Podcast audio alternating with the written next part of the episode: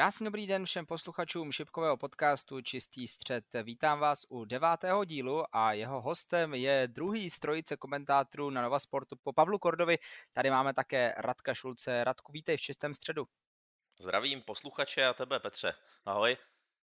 Úplně jasná otázka na začátek, ptám se na to všech a budu se na to ptát eh, i dále. Kdy a kde si vlastně se šipkami začal? Tak u mě to bylo poměrně tradiční, jako u většiny hráčů, kteří začínali v těch 90. letech. Eh, my jsme chodili s takovou partou lidí každý pátek eh, do restaurace, která byla na ženských za ženskými domovy, na Andělu nebo na Smíchově vlastně. A jednoho dne se tam prostě objevil šipkový automat, takže jsem začínal na softových šipkách. No a celkem mě to v té době začalo bavit, bylo to tuším někdy v roce 1997, takže už je to opravdu hodně dávno. A tak jsem se po nějaké době, kdy jsme se tam scházeli a občas jsme si zahráli, začal zajímat o to, jestli se ty šipky nějak organizují nebo jak to vůbec funguje. No a pak vlastně díky tomu, že jsem bydlel na hájích a v té době bylo hodně takových těch komunistických objektů, jak byly vždycky uprostředka sídliště, kde byla sámoška, nějaká restaurace, tak samozřejmě potom tam byla, vznikaly i ty bowlingové a šipkové herny, takže tam jsem se dostal, jmenoval se to Blankit, a vlastně tam jsem začal hrát i za ten tým, který se jmenoval DC Blankit v podstatě. A tak nějak od roku 98 jsem byl pravidelně členem toho týmu a od té doby vlastně se šipkám věnuji prakticky non-stop. Takže tak jsem úplně začal se šipkami. Když jsi říkal, že tam eh, u toho byla i ta bowlingová herna, zkoušel jsi někdy třeba eh, bowling, který v dnešní době také zažívá relativně zajímavý vzrůst mezi českou společností? Bowling jsem zkoušel samozřejmě, hrál jsem ho ne na nějaké vrcholové úrovni nebo na nějaké úrovni, co se týče nějakých klubů, ale samozřejmě s kamarádama jsme hráli poměrně pravidelně jeden čas. Ale ty šipky prostě u mě převážily. No. Zvítězili přece jenom, je to poměrně jednodušší. Ta bowlingová herna už musí mít nějaký prostor a ty šipky se daly dát do kapsy, dalo se jet na spousty turnajů, takže z tohohle důvodu jsem se nakonec asi začal věnovat spíše šipkám. Taky jsem zkoušel kulečník, klasický půl i vlastně karambol, takže co se týče těchto těch her, které se hrají v restauracích v podstatě, tak tam jsem, tam jsem hrál všechno. A v té hráčské kariéře nakonec v šipkách si myslím, že jsi byl velmi úspěšný. Já zmíním možná tvůj největší úspěch a to bylo vítězství na teď už tedy světoznámém turnaji Czech Open v roce 2000. Mě by ale zajímala eh, věc, eh, jak moc tehdy ten turnaj byl prestižní, protože v dnešní době je to vlastně třetí nebo čtvrtý největší turnaj na světě. Je to tak. Tam je potřeba se vrátit trošku do historie, co se týče těch českých šipek. Oni začali, že nebo Česká šipka organizace byla založená někdy kolem roku v roce 91 a poměrně raketově šla nahoru, co se týče stýlových šipek.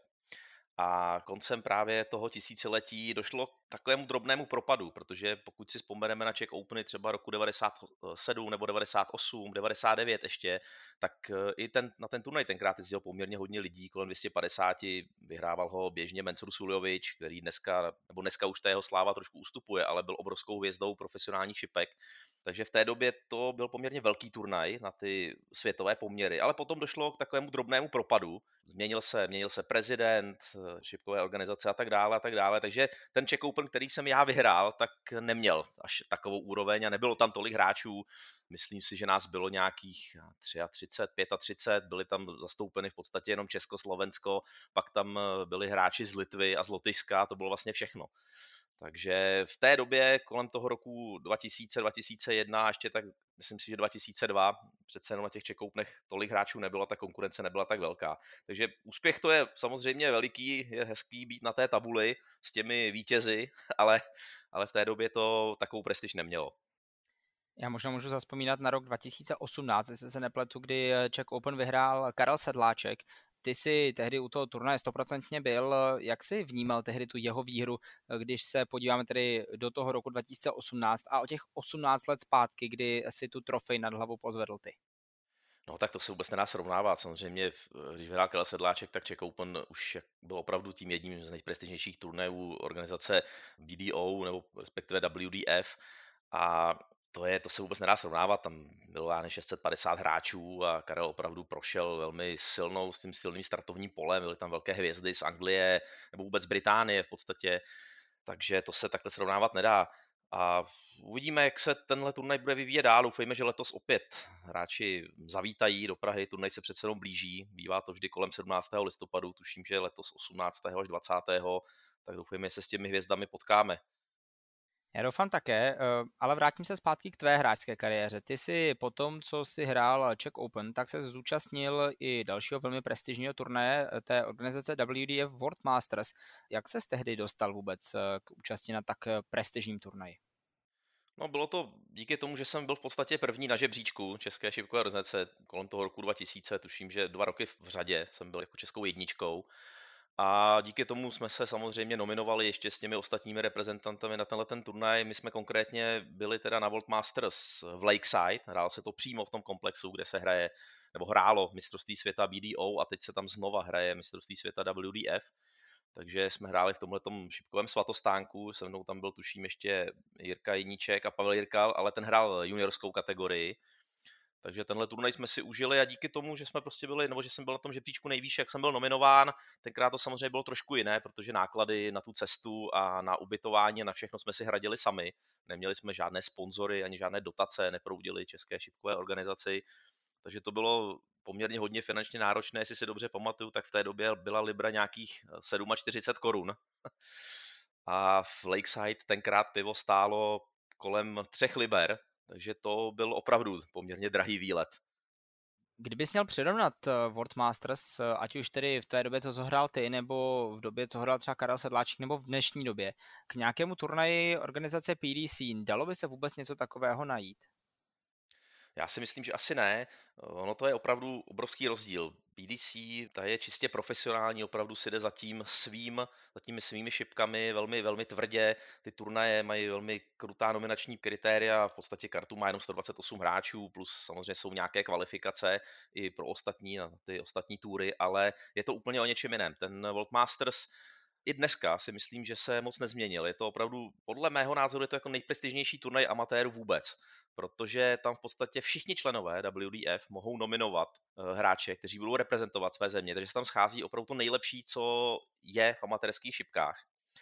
A kdyby jsme hledali, nebo kdybychom hledali po, po, po celé země kouli nějaké opravdové mistrovství světa, kde opravdu můžou hrát všichni, tak eh, za mě je to jednoznačně tenhle ten turnaj mé době tam mohli jet, mohli jet čtyři muži a dvě ženy eh, a pak 16 nasezená z eh, žebříčku BDO, ale dneska se ten počet hráčů rozšířil, ty nominační kritéria už nejsou takhle krutá, těch hráčů tam může jet mnohem více.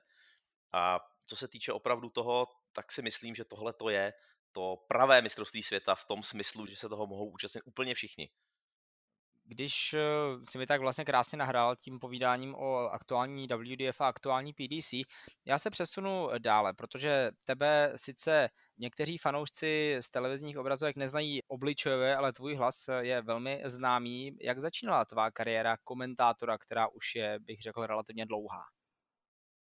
No, musel jsem zaspomínat trošku na na to, kdy jsem vlastně začínal a dopátral jsem se k tomu, že poprvé jsem komentoval šipky v roce 2009. A to bylo pro českou televizi, kdy pro nás vlastně natáčela Czech Open, dělal nám z toho ten hodinový pořad. A já jsem byl tenkrát zvolen jako ten spolukomentátor komentátora České televize, takže jsem tam vlastně byl jako ten šipkový odborník a tam vlastně jsem začal s tím komentováním jako samotným. No a potom eh, přišla pak jsme tedy, tedy léta ještě spolu komentovali pro Eurosport, protože Eurosport vysílal mistrovství světa BDO nebo WDF, kde jsme tam vždycky byli zváni jako hosté. A potom přišla nabídka od, tuším, Sportu TV, která koupila práva na mistrovství světa PDC a oslovila nás jako vedení České šipkové organizace, jestli bychom jim s tím nepomohli, ale to jsme ještě netušili, že po nás chtějí vlastně celé komentování. To znamená, že tam nebude žádný profesionální komentátor, ale opravdu to na nás hodili, hodili nás doslova do vody.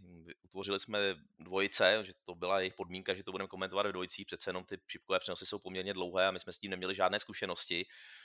No a to bylo tuším mistrovství světa v roku 2013, které tenkrát vyhrál Phil Taylor a tak tam jsme vlastně začali komentovat už samostatně. No. Takže to byly takové ty moje začátky. Potom jsme komentovali právě pro Sport TV, která kupovala ty mistrovství světa PDC, kupovala i tenkrát ještě koupila World Cup, myslím, rok na to. No a potom se toho už ujmula nová, která v šipkách asi viděla, no, cítila velký potenciál A v roce 2015 jsme v podstatě byli osloveni novou, jestli bychom jim s tím nepomohli, nebo jestli bychom nechtěli pro ně komentovat. My jsme souhlasili, oni si vybrali z nás komentátorů, kteří komentovali pro Sport TV čtyři jména a s nám, začali s náma spolupracovat a v podstatě díky tomu komentujeme dodnes. Samozřejmě věřím tomu, že máš velkou radost z toho, že Nova v tuto chvíli vysílá opravdu nejenom mistrovství světa World Cup, ale prakticky eh, každý major a teď už vlastně dokonce i World Series of Darts.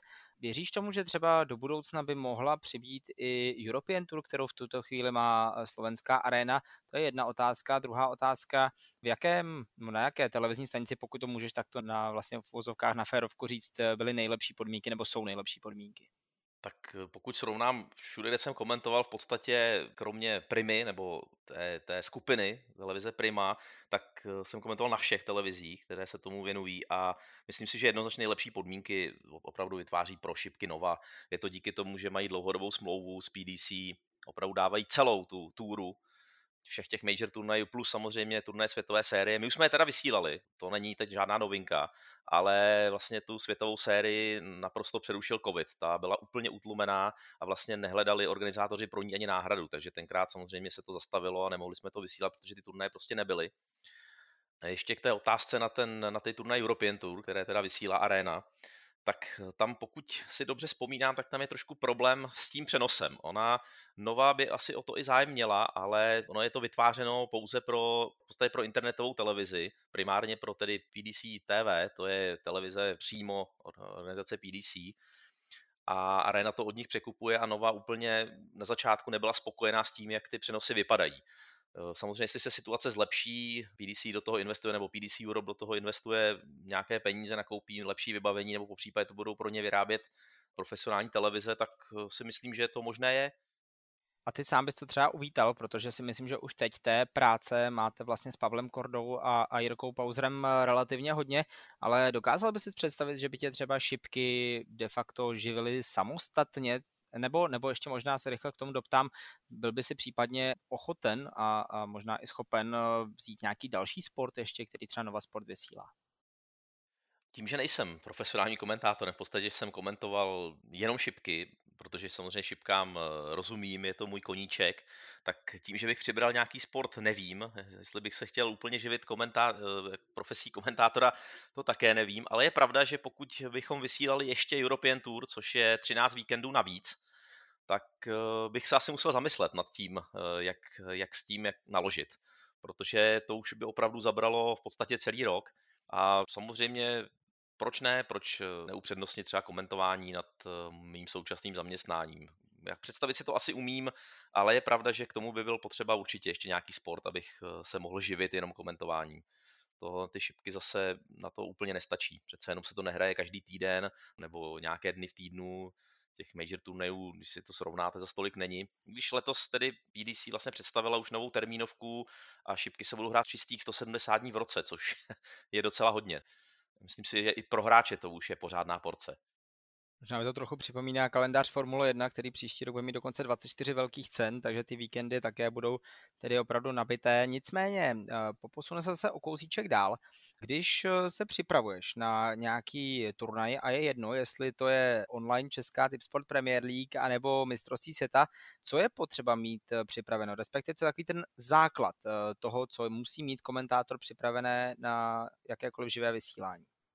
Tak moje příprava spočívá, zaprvé tady si strašně moc věcí pamatuju, jak to děláme už leta, tak hodně těch věcí z historie třeba známe, to v podstatě na tohle to se ani připravovat nemusím. A na každý turnaj já osobně se připravuji tak, že si samozřejmě přečtu věci, které nám posílá PDC, oficiální, oficiální věci o turnaji, pak musím samozřejmě znát nebo se připravit na to, jaký je, jaký je systém nasazení na ten turnaj. A pak na, ten, na to samotné komentování já si dělám takovou tabulku, v podstatě na papír A4 si natisknu ty jména hráčů, kteří spolu hrají, kolikrát spolu hráli, kolikrát jsou na tom turnaji, samozřejmě vzájemné zápasy na tom turnaji a, a to si všechno házím na papír, nespolehám se na žádnou techniku, protože se může stát, že spadne internet nebo nebudete mít k dispozici zrovna počítač.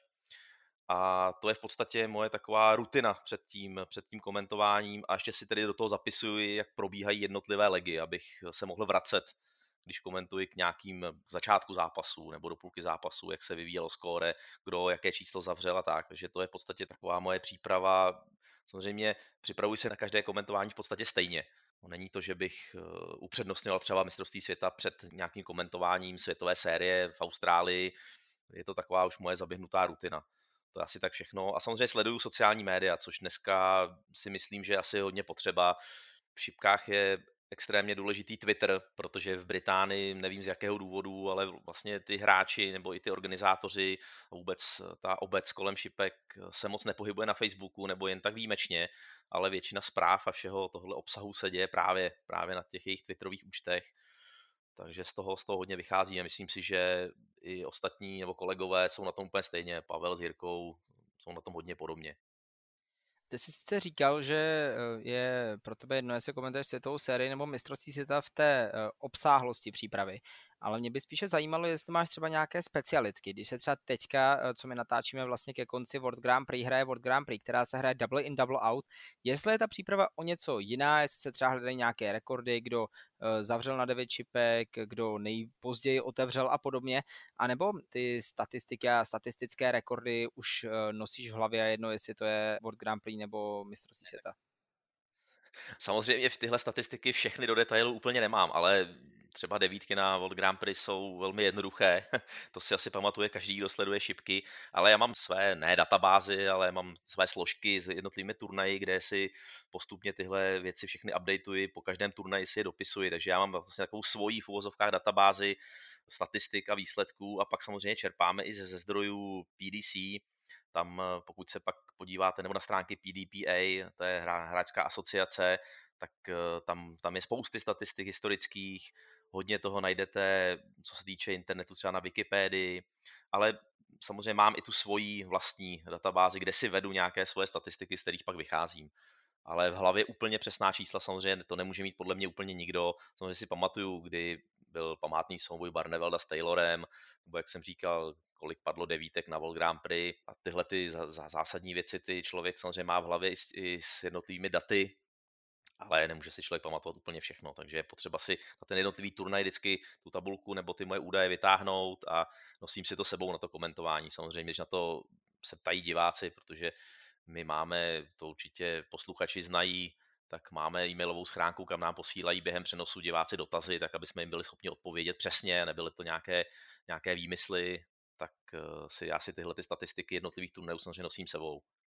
Jak eh, je potřeba se vypořádat eh, se situací, kdy třeba, nemyslím si, že by to bylo třeba úplně u tebe, eh, i když také si myslím, že všichni mají nějakého oblíbeného, nějakého méně oblíbeného hráče, jak se komentátor vypořádává s tím, že hraje třeba jeho oblíbenec proti hráči, kterého tolik nemusí, ale ten komentář musí tedy působit, byť spousta lidí říká, že neexistuje nějaká absolutní objektivita, ale musí působit tedy v úvozovkách objektivně. No, myslím si, že v mém případě je jednodušší se vypořádat s tím, kdo není oblíbený. Tam prostě přepnu do nějakého módu, že se snažím ho nějak ne, ne, nehanit, ale nějak nekomentovat ty šipky, které třeba netrefil, tak se z toho nějak eh, vědomě radovat a podobně. To si myslím, že je mnohem jednodušší. A horší to je potom samozřejmě, když někomu jako hodně fandíte, no, tak tam samozřejmě v tom hlase asi trošku znát, když se mu podaří zavřít eh, vysoké číslo nad 100 nebo začít lek eh, 180 a tak, tak tam to asi v tom hlase může být znát, ale myslím si, že se s tím každý musí vypořádat eh, nějak sám, není asi na to nějaký univerzální návod. Pak samozřejmě něco jiného je, když hraje naše reprezentace třeba na World Cupu, nebo když jsme komentovali několik zápasů Karla Sedláčka nebo Adama Gavlase teďko v televizi, tak eh, tam si myslím, že to je i na místě, když komentuje český komentátor, tak eh, trošku ty emoce a to, že fandí těm hráčům, tam si myslím, že to k tomu patří, dá to trošku, trošku znát divákovi. Stalo se ti někdy, že by už někdo, buď v té e-mailové schránce, nebo třeba i osobně, někdo z těch kamarádů řekl, že to bylo třeba až výrazně poznat, že bys měl třeba ubrat, nebo, nebo takové věci se nestávají, případně nejsou úplně třeba podložené? Zatím se mi to takhle úplně, že by někdo se jako vyloženě třeba stěžoval, nebo mi říkal, ty ty si mu nefandil, to se mi takhle nestalo ale samozřejmě kamarádi, kolegové šipkaři, kteří mě znají, tak eh, ví, kteří hráči jsou mý oblíbení a neoblíbení, tak říkali, že to je trošku cítit z takového despektu. Když komentuju někoho, kdo není úplně můj oblíbený hráč, tak eh, ty emoce tam prostě nejsou, ale, ale nějak zásadně, když mě někdo nezná, tak to asi nepozná úplně, že, že třeba tomu hráči nefandím, nebo naopak, že mu fandím. Tak eh, to je samozřejmě v pořádku. Doufáme, že to bude čím dál tím lepší ještě i s těmi hráči, kterým třeba eh, více fandíš. Nicméně eh, zajímalo by mě, jestli máš třeba nějaký moment z té už teď už tedy vlastně 13 leté komentátorské kariéry, který by si eh, popsal jako nějaký třeba zajímavý a může to být ať už z té pozitivní stránky, že to byl nějaký třeba výborný zápas, na který nezapomeneš, anebo třeba i z nějaké stránky třeba přeřeků, kdy opravdu si odcházel domů ze studia a byl si rád, že už ten, tomu, že to vysílání už skončilo. Ono se to stává hlavně, samozřejmě nějaké problémy bývají u těch eh, dlouhých hracích dnů, když jsi zmiňoval World Grand Prix, tak eh, já jsem komentoval v úterý vlastně druhý hrací den, kdy se hraje 8 zápasů na dva vítězné sety a začínal jsem komentovat v 8 hodin večer a končili jsme někdy v půl druhý, takže to půl druhé, to je opravdu poměrně slušná porce, kdy člověk sedí se sluchátkami na uších a kouká na šipky. Tam pak se vám míchají ta čísla a musíte se opravdu extrémně soustředit na to, co vůbec říkáte, protože ten, je to opravdu dlouhá doba. Ale myslím si, že nějakou zásad, nějaký zásadní problém jsem neměl. Samozřejmě jsem někdy prohodil jména, to se mi stalo, nebo jsem mluvil, že hráč zavřel třeba jiným dublem, tak to určitě, to, to se mi určitě stalo. Od toho tam máte kolegu eh, na nově, který sedí za tím střiackým pultem v režii a když eh, říkáte něco, co třeba nebylo úplně, úplně správně, když spletete číslo, kterým zařadil, vás na to i upozorní, pokud si toho všimne a pak se můžete opravit, ale nějak zásadní problém jsem eh, tohohle toho typu úplně nezaznamenal. Spíš jsou tam zajímavé situace s tím, když eh, třeba v Alexandra Pelis při mistrovství světa vypadly pojistky a půl hodiny nešla elektrika, nebo když je nějaká velká bouřka, ať už nad tím místem, odkud bereme signál, nebo nad Prahou, tak se mi stalo, že jsem asi 12 minut komentoval prostě s, jenom s live score divákům, protože to byl zrovna zajímavý zápas. A to si myslím, že asi tak všechno, jinak eh, žádné zásadní, zásadní věci se v, mé, v případě mé, mého komentování neudály. A jediné, co, je určitě, co bylo určitě zajímavé právě v historii toho komentování, jak to bylo, když jsme komentovali zápasy světové série, tak určitě hodně zajímavé byly turnaje, které se hrály v Dubaji, protože se hrály takzvaně open air na tenisovém kurtu. A tam bylo zajímavé to, že na ty první dva dny tam nepřišli vůbec žádní diváci. To byla úplně prázdný stadion, bylo tam třeba 10 lidí. To, to, to se komentovalo opravdu hodně špatně a to v tu chvíli vůbec nevíte, co máte dělat, protože tam je slyšet úplně všechno, co se děje. Přestože to bylo tedy venku, kde se ty zvuky trošku jinak rozléhají, tak eh, to bylo hodně zvláštní. Musím říct, že turnaj to byl skvělý, zajímavý, ale co se týče komentátora, tak eh, to připomínalo to vzdáleně trošku tu covidovou dobu, kdy se hrálo za zavřenými dveřmi, tak eh, tyhle ty turnaje v Dubaji byly tomu hodně podobné. Co říkáš na to, že se světová série vrací teď na Blízký východ, to bude se hrát hned vlastně na začátku ledna, to si troufám říct, že bude jeden z vlastně z nejdřívějších turnajů, možná v historii PDC na začátku roku, bude se hrát v Bahrajnu a hnedka vlastně týden na to 10. Eh, a 17. ledna potom se bude hrát v Kodani, jestli se nepletu. Je to tak, eh, začíná to opravdu 12. 13. ledna už, začíná ta světová série v Bahrajnu. No byl jsem trošku překvapený, musím říct, že jsem se docela divil, že se organizátoři rozhodli k takovému kroku, ale je to také způsobeno tím, že jak sleduji samozřejmě Edio Herna, tedy syna Edio Herna, který v podstatě převzal vedení PDC, on má spousty tiskových prohlášení, tak oni by rádi, alespoň jsem měl z toho takový pocit z těch rozhovorů, podstatě tu světovou sérii oddělili od eh, těch eh, normálních šipek a udělali z toho takový úplně solo okruh, eh, kam by už ani nemuseli v budoucnu jezdit ty profesionální hráči. Takže si myslím, že tohle je krok, kterým směřují k tomuhle tomu cíli, že to rozložili vlastně do toho celého roku, protože většinou se ta světová série hrála vždy v podstatě přes prázdniny. Končila v srpnu v Austrálii a na Novém Zélandu a začínala někdy kolem května. A teď se to vlastně rozprostřelo do celého roku, takže si myslím, že tohle je krok právě k tomuhle. Jestli se to bude divákům líbit, já doufám, že ano. E, myslím, že tahle změna není tak, není tak razantní, jako třeba změna v Premier League, kde se přestalo hrát klasicky systémem skupin, ale hrálo se systémem jednotlivých turnajů. Tohle já naopak vítám, že se bude hrát na víc místech a že to je rozloženo do celého roku. Trošku mě spíš mrzí z hlediska diváků to, že vlastně ubrali jeden turnaj na té jižní polokouli, že vlastně v Austrálii bude jenom jeden podnik a jeden podnik na Novém Zélandu. To si myslím, že mě mrzí, protože v Austrálii ty šipky obzvláště třeba letos po covidu, kdy se vrátili, tak ty haly byly opravdu narvané a tam naprosto fantastická atmosféra. Možná ještě jedna, jeden tvůj názor by mě zajímal k světové sérii Proč si myslíš, že není světová série v Číně? Protože tam vlastně běží i ta čínská Premier League, z nichž se kvalifikují hráči na mistrovství světa. Proč si myslíš, že Hernovi sáhli po té variantě Bahrajnu a nesáhli třeba právě po Číně, která si myslím, že také s popularitou šipek jde velmi rychle nahoru? Ono už se světová série hrála v Číně před lety. Hrála se, hrála se v Šanghaji a myslím, že v Pekingu byly dva podniky ale pak právě odešli z téhle půdy organizátoři. Myslím si, že to asi bude způsobeno tím, že ta Asian Tour nebo ta azijská túra je právě hodně na vzestupu a oni těch turnajů už tam mají poměrně hodně sami. A většinou vedení PDC vždycky šlo do těch oblastí, kde ty šipky potřebovali podpořit. A myslím si, že ten Blízký východ, nebo Dálný východ, jedno, jak se na to koukáte, tak eh, tam je velký potenciál. Tam se vlastně ty turnaje moc nehrají a proto si myslím, že šahli třeba po Bahrajnu. Jsem ta Dubaj, to je hodně podobné a tam si myslím, že ta propagace je prostě potřeba, ty šipky ukázat divákům a určitě tam je také velký potenciál finanční. Myslím si, že Bahrajn eh, určitě tenhle turnaj pěkně zadotuje. Když se vrátím zpátky k komentátorské kariéře, tak zajímalo by mě, jaký turnaj je třeba pro tebe ten nejoblíbenější a proč? Možná tuším správně mistrovství světa. No net, netušíš správně. Pro mě osobně, tedy samozřejmě mistrovství světa je obrovská akce, je to dlouhé, myslím si, že to mají dobře rozvržené, co se týče těch zápasů, ale pro mě osobně je jednoznačně nejlepší turnaj World Match Play. Turnaj, který se hraje v létě tradičně v Blackpoolu, v podstatě kdyby nebyl covid, tak by nikdy nezměnili herní místo, vždycky se to hraje v Blackpoolu ve Winter Gardens a je to vlastně druhý turnaj, který, je, který se hraje stejně dlouho jako mistrovství světa. Oba se začaly hrát v roce 1994, tedy myslím turnaj pod hlavičkou PDC.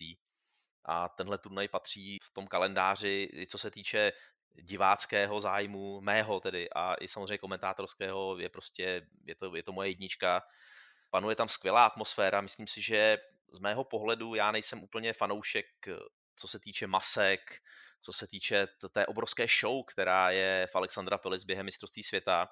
Tam vlastně diváci samozřejmě jsou tam na šipkách, chodí se tam bavit na šipky, ale jde i o to ostatní. Když to v Winter Gardens Blackpoolu, kde se hraje World Match Play, tak tam si myslím, že diváci opravdu těm šipkám rozumí a primárně tam chodí hlavně a hlavně a jenom na ty šipky samotné.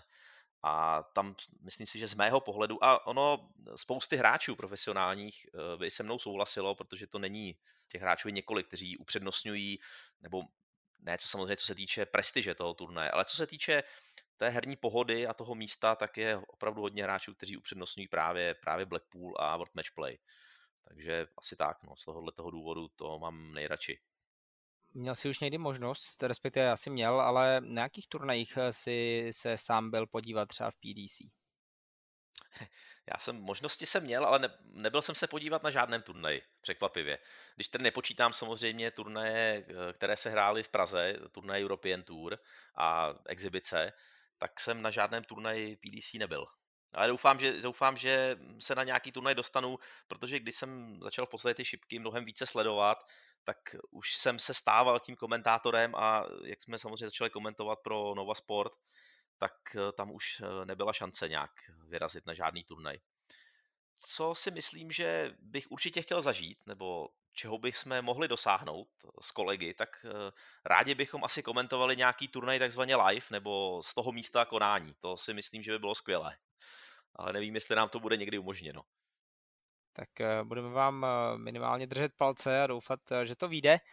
Já se teď už malinko odsunu od kariéry komentátora a respektive ještě se k ní za chvilku vrátím ke konci dnešního dílu, ale přesunu se do České republiky, protože ty jsi mimo svoji herní a komentátorskou kariéru také členem představenstva České šipkové organizace, které teď nově převzal nový prezident Martin Votava. Jakou roli plníš právě v tomto představenstvu?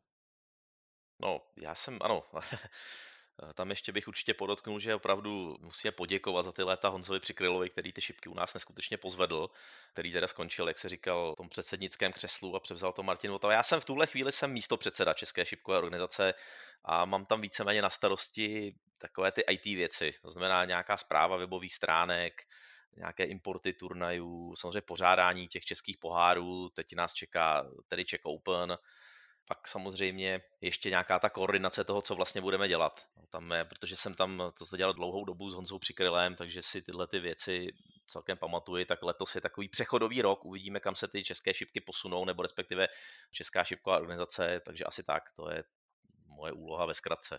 Je toho poměrně hodně teda, té práce. Musím říct, že obdivuji opravdu Honzu Přikryla, že to v podstatě celá léta dělala sám, protože když jsme si teď rozdělili v tom představenstvu nějak ty naše role, že každý z nás bude dělat trochu něco jiného, abychom se z toho úplně nezbláznili, tak té práce kolem šipek, kolem českých šipek je opravdu hodně. Ono se to nezdá, ale my už teď v tuhle dobu máme skoro pět tisíc registrovaných hráčů. Letos se rozjela liga, opět přibylo strašně moc klubů. Myslím si, že šipky směřují celkem dobrým směrem jen by to chtělo nějakou mladou krev do toho našeho představenstva nebo respektive do vedení té české šipkové organizace, která by na to koukala trošku z jiné optiky. My už jsme tam přece jenom takový rutinéři, kteří to děláme pořád stejně a nejsem si úplně jistý, jestli jsme schopni to ještě posunout někam na nějakou vyšší úroveň.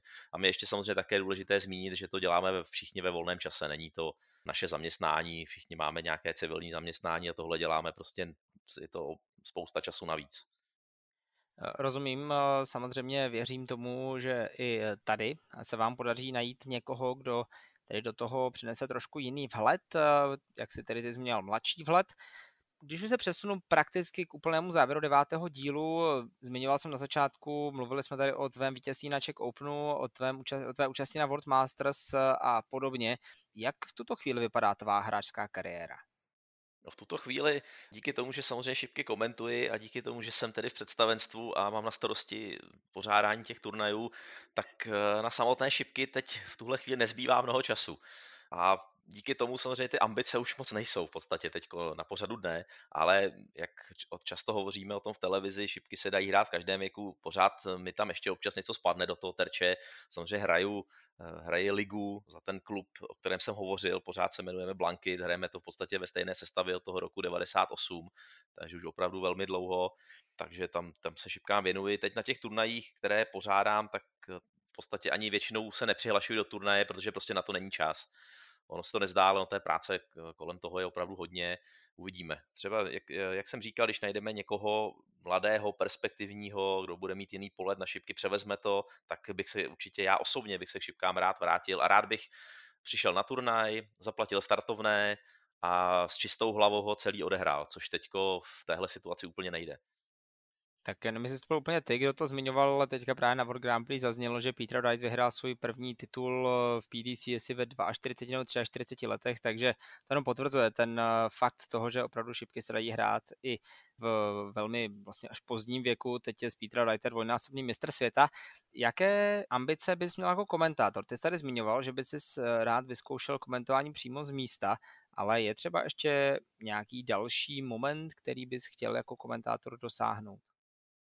Tak co se týče samozřejmě šipek, tak vzhledem tomu, že komentujeme v podstatě všechny turnaje, které se vysílají v televizi, tak eh, tam asi už ambice na komentovat ještě nějaký jiný turnaj asi úplně není. Myslím si, že opravdu to, abychom komentovali ten turnaj z toho místa konání, to si myslím, že to bych chtěl zažít, to by bylo skvělé. A pak právě třeba ta European Tour, pokud by Nová koupila práva třeba na tu českou, která bude v květnu příští rok, tak tam si myslím, že by se to dal uskutečnit a udělat z toho turnaje přenos pro Nova Sport, to si myslím, že by byl asi takový můj osobní vrchol té komentátorské kariéry, prostě to tam dělat z toho, z toho místa celý ten víkend, to by bylo asi fajn.